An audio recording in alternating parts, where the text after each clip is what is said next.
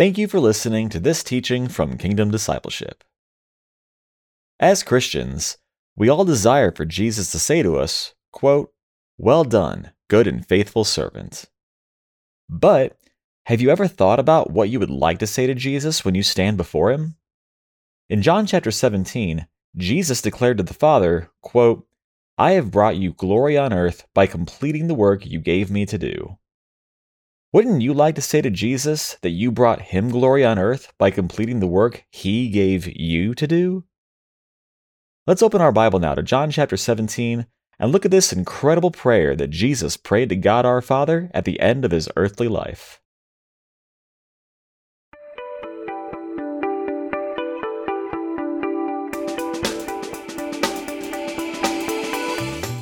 Well, good afternoon and welcome to another teaching. It's a Sunday afternoon here in Texas, and uh, hopefully, y'all just loving on Jesus, spending time with Jesus. We say it over and over and over, Ed. There is nothing in our lives that'll be more beneficial to us.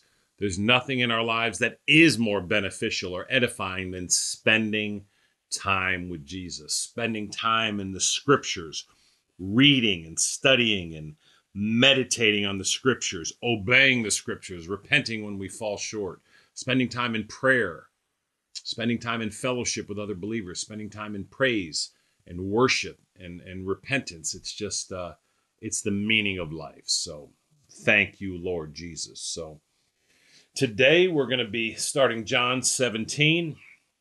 Hopefully we'll get through verse uh, 12 or 13. It's a, it's a powerful chapter. The whole chapter is a is Jesus praying.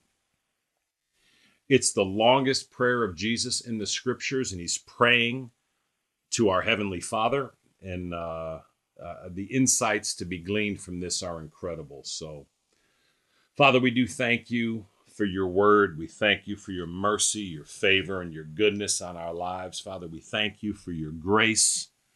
Father, above all, we thank you for Jesus, our only Lord and Savior and Master and King.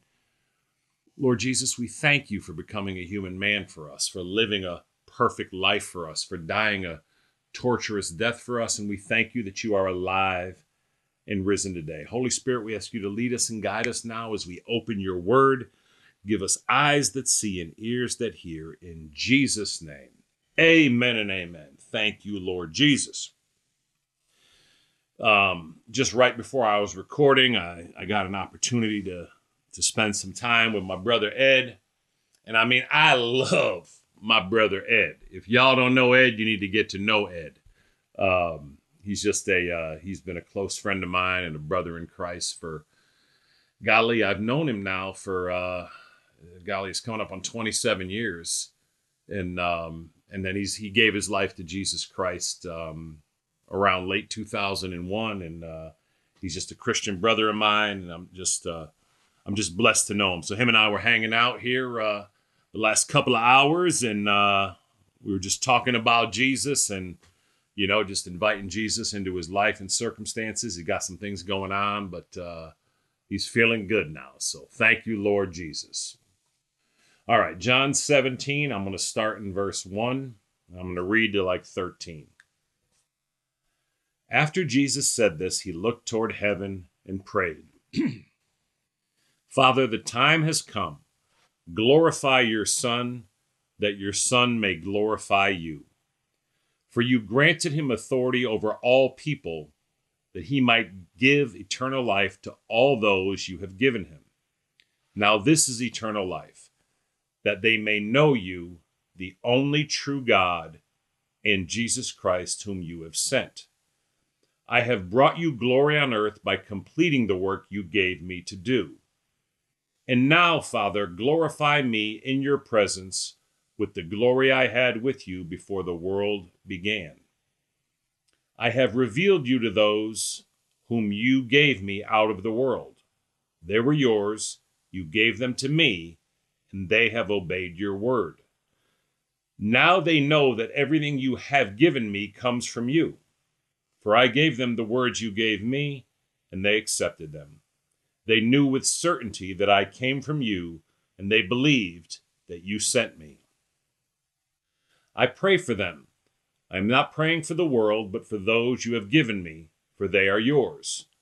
All I have is yours, and all you have is mine. And glory has come to me through them. I will remain in the world no longer, but they are still in the world, and I am coming to you.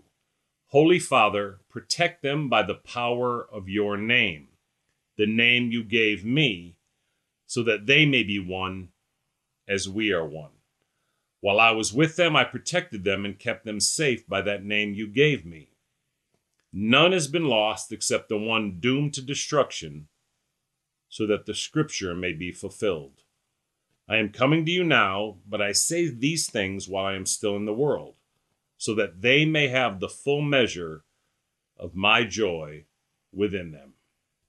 Thank you, Lord Jesus. Just just incredible scriptures. Now this is Jesus praying on earth. He's maybe an hour or two from being arrested, from being tortured, um, and from ultimately being crucified. You know, crucified and dying for the sin of the world. And yet he's praying for the disciples. I've said this over and over that this is just an incredible example to us all of just, you know, when we're going through a tough time, right, Ed? um, and times are hard and times are difficult. Jesus is about to take on the sin of the world. He knows he's going to be tortured and crucified. If it was you and me, Ed, we wouldn't want to be doing this, right? We just kind of want to be left alone. But Jesus is praying for his disciples an hour or two before he's about to be tortured. He's going to have a crown of thorns pushed into his skull. He's going to become sin. He's going to experience a fracture of his relationship with the Heavenly Father.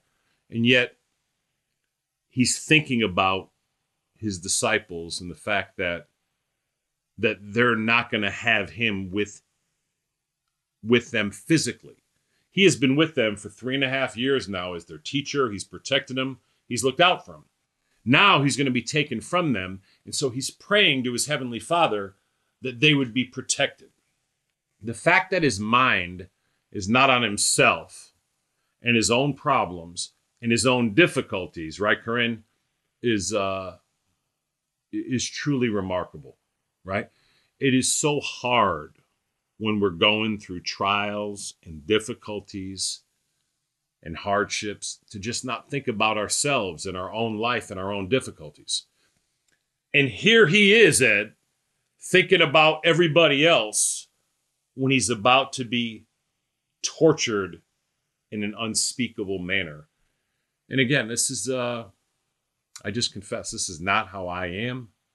When I'm struggling, when I'm going through trials or difficulties, I'm, my mind is on me and what I'm struggling with and how my life is hurting.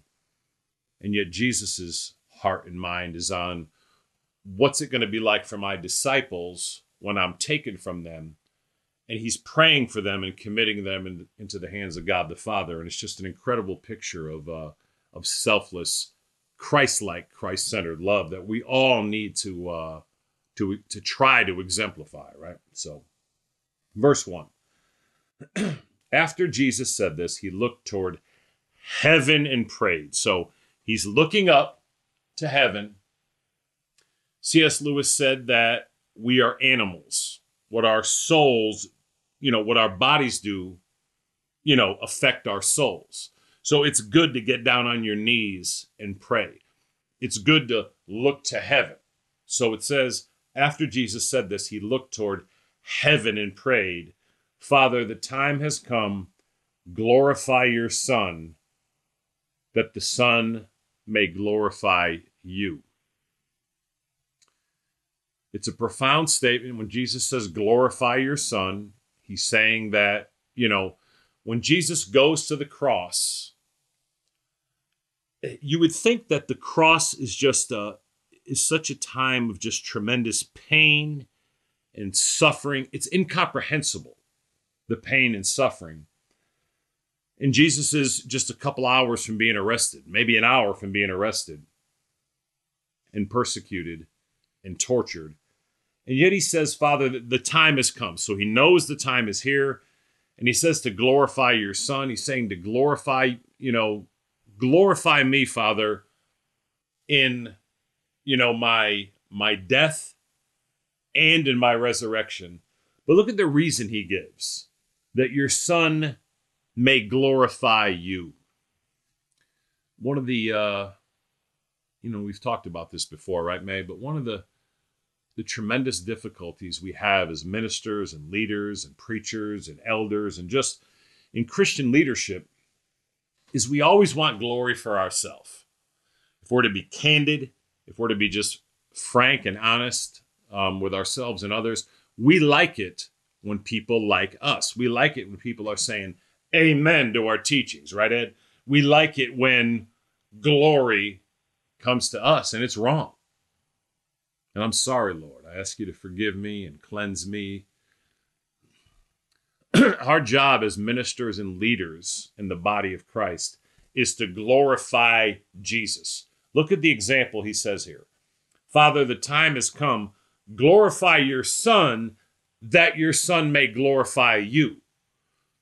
In the body of Christ, as ministers, as preachers, as pastors, right, Leah? We're like, Father, glorify your son that your son may glorify me. Because we like the glory. We like the amens. We like everybody saying, oh, that sermon was so good. And our job is to point people away from ourselves and point them to Jesus. And uh, it's an obvious area that needs massive improvement for basically everyone that's a leader in the body of Christ. There is no legitimate leader in the body of Christ that shouldn't or wouldn't say that we need help. And we're asking the Holy Spirit to help us to turn the glory away from us, the attention away from us, and to, and to put it on Jesus. And Lord Jesus, we do ask you to help us with that. Holy Spirit, we ask you to cleanse us and forgive us of this unrighteousness of self glorification and, uh, and help us to glorify Jesus. Verse 2 for you granted him authority over all people, that he might give eternal life to all those you have given him. Look at the profundity of this statement. Look at how profound this statement is. For you granted him authority over all people. So, number one, Jesus just said, I'm the boss over everybody, and that command came from God the Father. For you granted him authority over all people. All people means all 8 billion people in the world. That means there is no other religion. There is nothing but biblical Christianity because Jesus said he has authority over all people, and that came from God the Father. So if you don't know Jesus Christ as your Lord and Savior today, then you're out of place. I've said this before, I say it all the time. I know that sounds intolerant, I know it sounds harsh, but they're the words of Jesus. We have to deal with the words on the page of our Bible. For you granted him authority over all people, that he might give eternal life to all those you have given him. So you heard Jesus say out of his own mouth, excuse me, that it's him, Jesus, that gives eternal life. If you don't know Jesus Christ as your Lord and Savior today, if you have not received Jesus Christ into your heart for the forgiveness of your sins and the salvation of your soul, then you then you you have no relationship with God and you're headed to hell. Again, I know that sounds harsh, but that's what the Bible teaches. For you granted him authority over all people that he might give eternal life to all those you have given him. It's Jesus and Jesus alone that gives eternal life. It's only in Jesus that we can have our sins forgiven and ultimately go to heaven when we die. Have you received Jesus Christ as your Lord and Savior? John 1:12 says that to all who received him, to those who believed in his name, he gave the right to become children of God. Have you received Jesus Christ as your Lord and Savior. What does that mean? To receive Jesus Christ means, first of all, to understand your need of Jesus. Romans 3:23 says that all people are sinful and fall short of God's holy standard.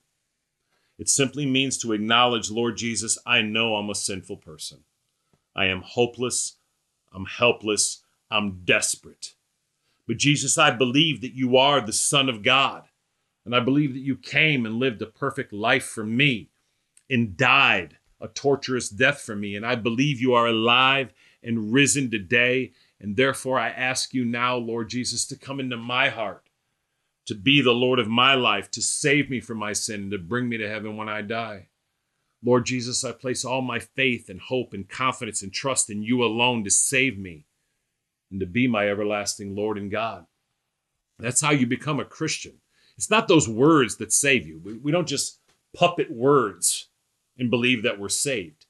We use the words to communicate to Jesus our heart. Have you given your life to Jesus, understanding your desperate need of Him, understanding that without Him, only hell awaits, separated from God the Father, God the Son, and God the Holy Spirit? Give your life to Jesus today. Again, if you have not received Jesus as your Lord and Savior, rewind the tape. Use the words I use, but it's the it's the genuineness. It's the sincerity of your heart that matters. Verse 3. And now these verses 3 and 4 are just are incredible. Verse 3. Now this is eternal life that they may know you, the only true God, and Jesus Christ, whom you have sent. If Jesus is not God, this is a statement of a madman. How could you put your name equal to God the Father when it's when it's talking about going to heaven and experiencing eternal life? Now, this is eternal life, that they may know you, the only true God, and Jesus Christ, whom you have sent. You cannot know God without Jesus Christ. So, to be clear, if you're, you know, a Buddhist today, Buddha can't lead you to know God. If you're a Muslim today, Muhammad cannot lead you to know God. If you're a, a New Age person today, that cannot lead you to know God. It's only Jesus Christ. If you don't have Jesus, you can know nothing of God whatsoever. These are his words.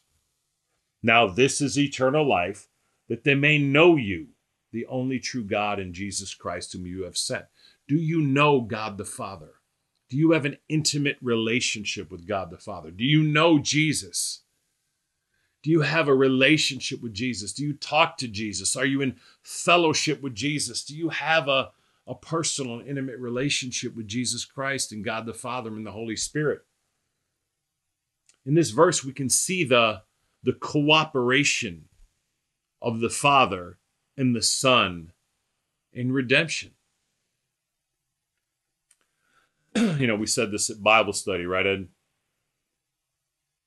All of us think about what we're going to say, you know, what we want Jesus to say to us when we stand before Him. All of us want Jesus to say, Well done, good and faithful servant. That's what we would like Jesus to say to us. Well done, good and faithful servant. but look at verse 4. I have brought you glory on earth, Jesus praying to the Father.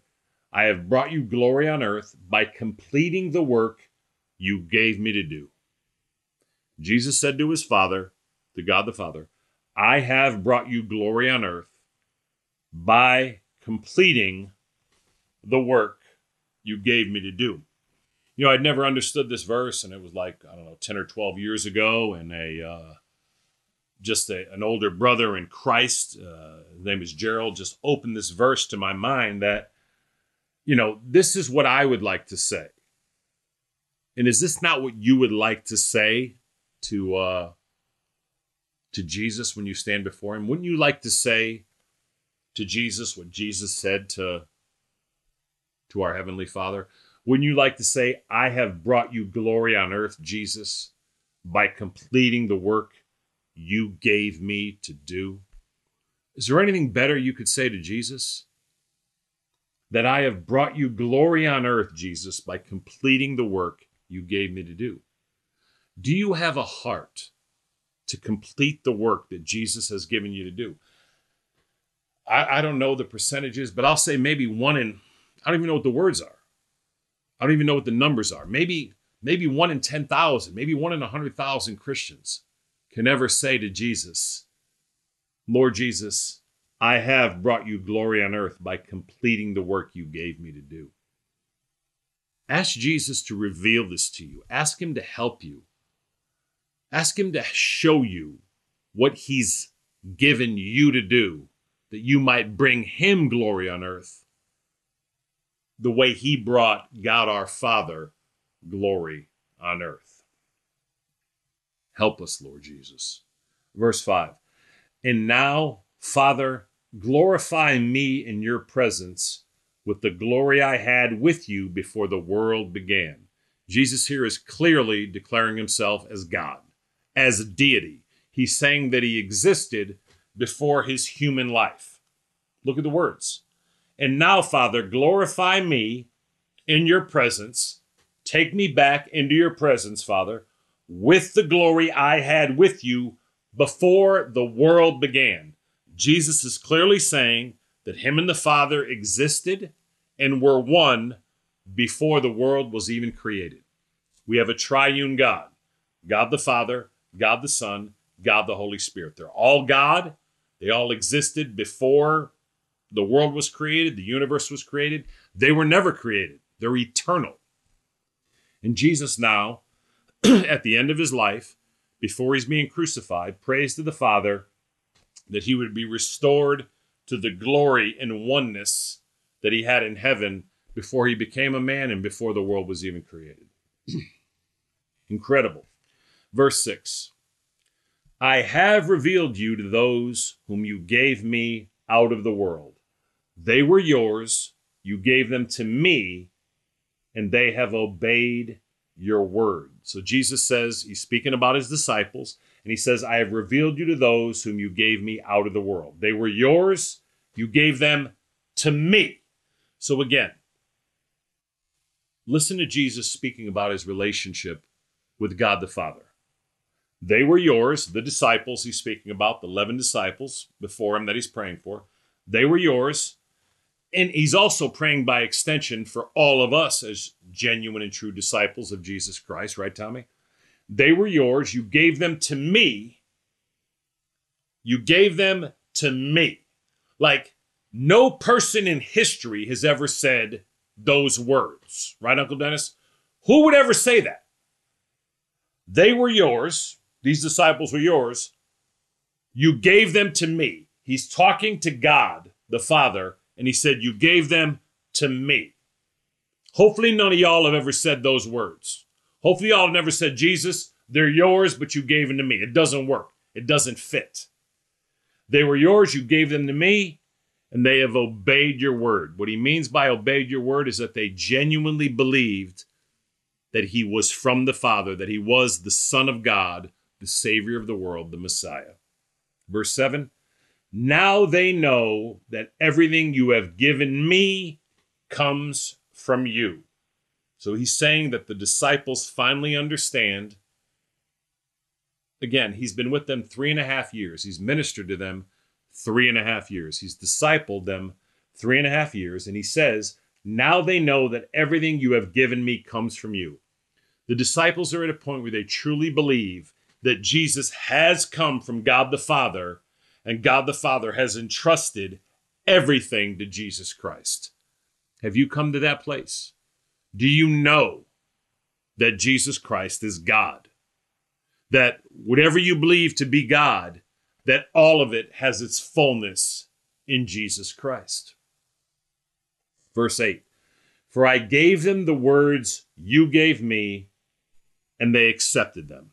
Do you accept the words of Jesus as the word of God? Verse 8 For I gave them the words you gave me, right, Corinne? And they accepted them.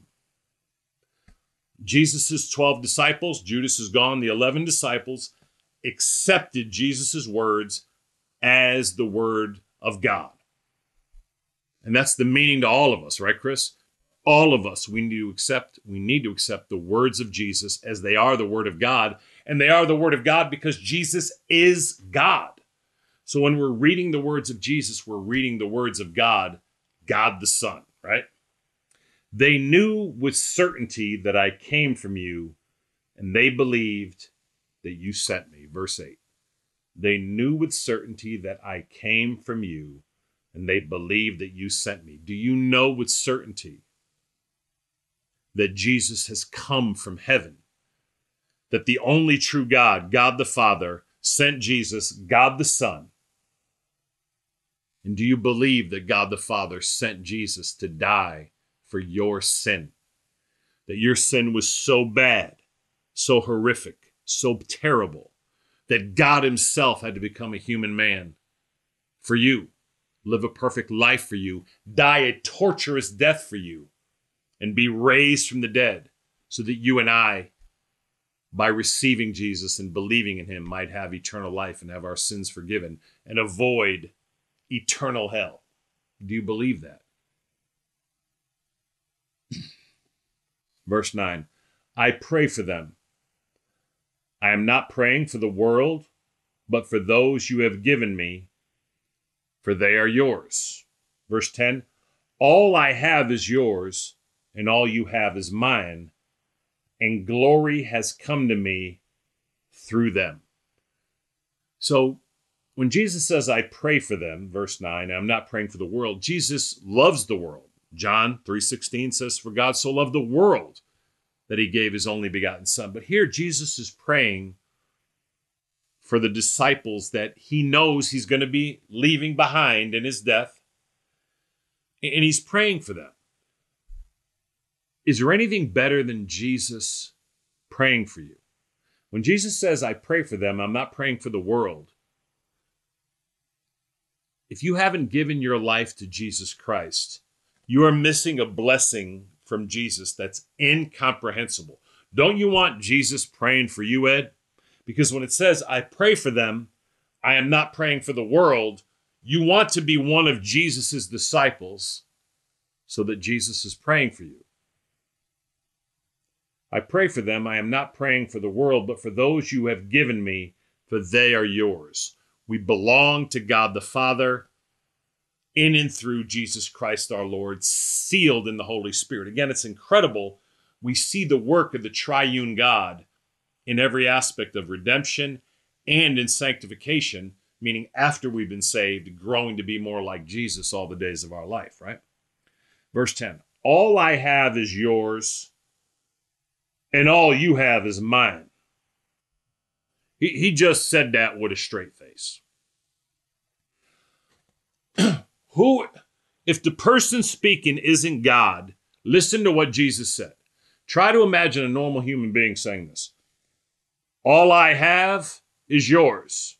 Okay, I could I could see myself Jesus saying to Jesus, Jesus, all I have is yours. That's fact. But how about this? And all you have is mine. That's a little different now, right? I can't say, I can say to Jesus, all I have is yours because it's true. Everything I have belongs to Jesus. Without Jesus, I'm nothing. I'm worthless. So it, there's no question that all I have is yours, Jesus. But when Jesus says, and all you have is mine, and again, he's talking to God the Father, what person in their right mind could ever say to God the Father, and all you have, all you have, Everything you have, Father, is mine.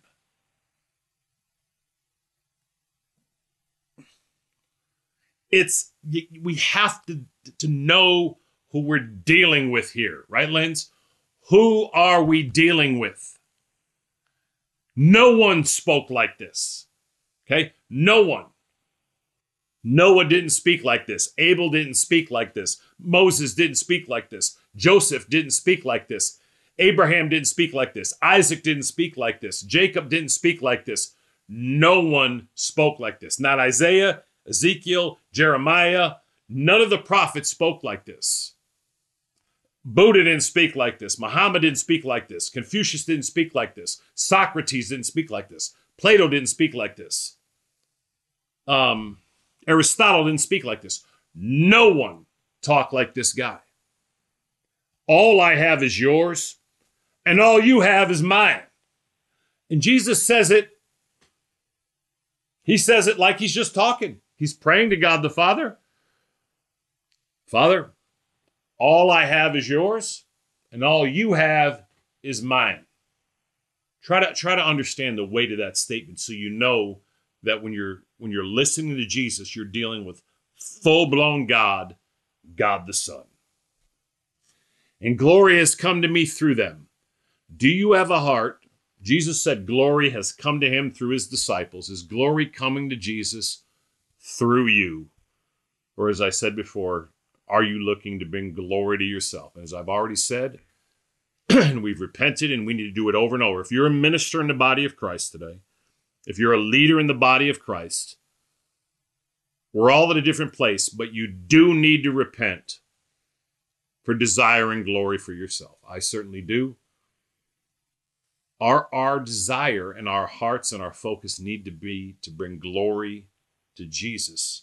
But in our, just in our, again, in our, in our sinful manner, we like it when glory is brought to us as the minister or teacher or pastor or elder or deacon or prophet or whatever title you have. Jesus is not impressed.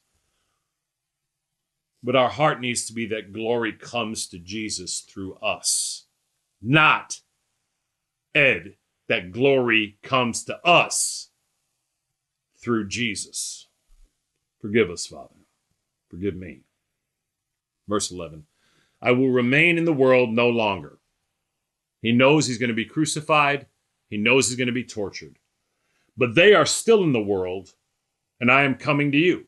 He knows he's going to be crucified, raised from the dead, and he's praying for them. And I am coming to you. Holy Father, protect them by the power of your name, the name you gave me, so that they may be one as we are one. The desire of Jesus is for us as the body of Christ, for us as all true Christians, to be one, to be in unity, to be on the same page. To say we have failed in this doesn't even do justice. There are something like 1,100 denominations in Christianity today. 1,100. We, we don't get along so bad. How can you have 1,100 denominations? How many can you name? I can name like 10, right? Baptist, Methodist, Presbyterian, Episcopalian, Anglican, Catholic. See, I'm already getting stuck. They got Mormons, they got Jehovah's Witnesses, you got Seven day Adventists. What am I missing? See what I'm saying? I have a hard time naming 10. There are Lutheran, there are 1,100 denominations. And Jesus prays so that they may be one as we are one. Listen, we have to agree on the essentials. We cannot, in any way, we, we have to stand for the essentials of Christianity. All humanity is sinful. That's an, a biblical essential. It says it clearly. We all need a Savior. It says it clearly. We're going straight to hell without Jesus. The Bible says it clearly. We all need to agree on it. We cannot give one inch on that. Jesus Christ is the only way to have our sins forgiven, to have relationship with the triune God, God the Father, God the Son, God the Holy Spirit, and to ultimately go to heaven when we die. We cannot give one inch on that. But the non essentials, we're going to have to agree to disagree so we can get along. We don't get along. Again, the church is like a, it's so territorial. It's like a contest. We all want people for our ministries and our churches. And, and, and I'm not much better. So, Father, I, am sorry. Uh, we need so much work in this. I certainly know I do. But we need to we need to be encouraging one another in the body of Christ as we stand on the essentials. Verse 12. While I was with them, I protected them and kept them safe by that name you gave me. None has been lost except the one doomed to destruction, so that the scripture would be fulfilled. And so he said that of the 12 disciples, Jesus protected them, but Judas was never a genuine Christian. Judas's heart was never for Jesus, right? You remember we uh, we studied in John 12 where where Judas kept control of the money, but he just wanted the the money for himself, right?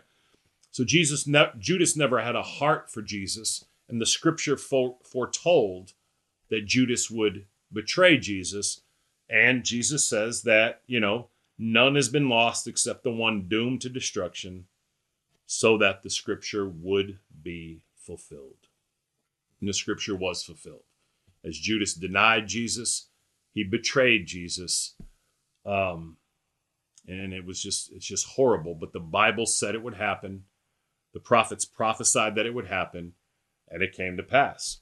Verse 13 I am coming to you now, but I say these things while I am still in the world, so that they may have the full measure of my joy within them. And we're going to end here. Look what Jesus says I am coming to you now. He hasn't even died yet. He knows he's going to be tortured, but he can see past that. He can see his resurrection and knows he's going back to God the Father. I am coming to you now, but I say these things while I am still in the world. He's praying. He's still in the world. He hasn't even been he hasn't been hurt. He hasn't been arrested. He hasn't been tortured. He hasn't been crucified. He hasn't been raised from the dead. He's still in the world. I am coming to you now, but I say these things while I am still in the world, so that they may have the full measure of my joy within them and how I long. I long for the measure of Jesus' joy. I long for some measure of Jesus' joy. Ed, do you have the full measure of the joy of Jesus within you? Yeah. So I mean, what would what would that even be like? No, you don't have it. If you're sitting there and thinking you have it, you don't have it. I have some measure of the joy of Jesus within me. And by his grace, it gives me the, the ability and the grace and the blessing to do, to do these teachings and to, to be a, a minister for Christ. But he says that he's praying so that they, and he's talking about his disciples and by extension, all of us as disciples, so that we may have the full measure of the joy of Jesus Christ within us.